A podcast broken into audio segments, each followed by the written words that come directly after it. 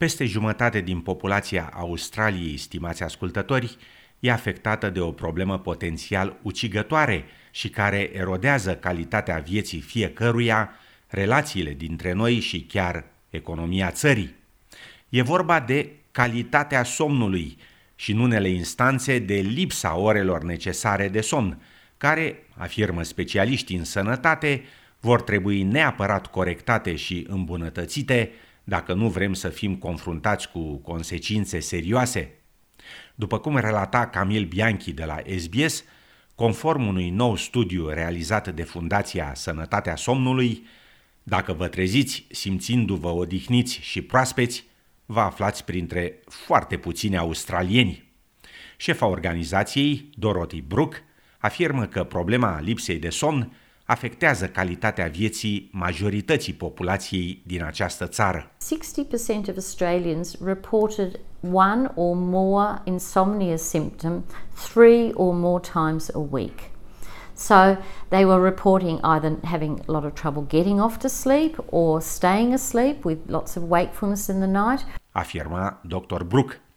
Studiul, care a inclus peste 2000 de participanți de toate vârstele și proveniențele, a relevat de asemenea că 15% dintre australieni suferă de insomnie cronică. Dr. Peter Keller s-a aflat printre acești 15% dintre suferinți până când a decis să urmeze un tratament, iar în prezent e director la Sydney Sleep Center, care include 11 clinici de monitorizare și tratament al tulburărilor de somn, cum ar fi apnea de somn, adică întreruperea respirației în timpul somnului. I was still working as a dentist and one fine day I was working on a patient with a drill in my hand and I fell asleep. Uh, fortunately the drill wasn't in the mouth but it gave me a shock not to mention the patient. Afirma Dr. Keller. Acesta continuă și tratamentul propriu și consideră că probabil ar fi murit de vreme, ca și tatăl său, dacă n-ar fi urmat tratamentul pentru apnea de somn de care suferă. I think it's life-threatening, not only for the individuals themselves who are embracing this type of lifestyle, but for everyone around them. Okay, because if they're going to be menace on the road because they fall asleep or they're working with machinery. Afirma Dr. Peter Keller. Simptomele includ oboseală, iritabilitate, dificultăți la concentrare și la îndeplinirea activităților zilnice, și sunt mai comune la femei și la adolescenți. Cel mai recent studiu al Fundației Sănătatea Somnului a relevat că persoanele mai tinere au dificultăți în a adormi, în timp ce persoanele mai în vârstă se trezesc mai des și mai devreme din somn. Stresul a fost identificat drept factorul ce influențează cel mai negativ un somn odihnitor. Financial uh, concerns, um, unemployment, uh, lower socioeconomic status. We do find this with a lot of health indicators, but I think what we're seeing here is that people are often taking their worries to bed. Afirma Dr. Brook. Consensul general între specialiștii care tratează tulburările de somn e că tehnologia e inamicul unui somn liniștit și odihnitor.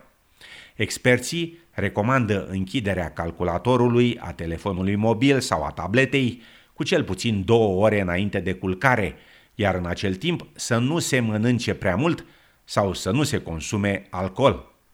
Tanusha Soti Ratnam e tehnolog la Sydney Sleep Center și a observat că toate cele 11 clinici ale centrului sunt din ce în ce mai ocupate de la an la an, pe măsură ce se descoperă legături între tulburările de somn și diabet, boli cardiace și o viață mai scurtă. Many years ago, it started with the elderly group, and then they started saying, Oh, I didn't know this, I didn't know that, because as we are setting a patient up for a sleep study, we talk to them, we educate them on what it is and what needs to be done. So then they bring in their children, grandchildren, so it's just going down the family line. Afirma doamna Sotiratnam.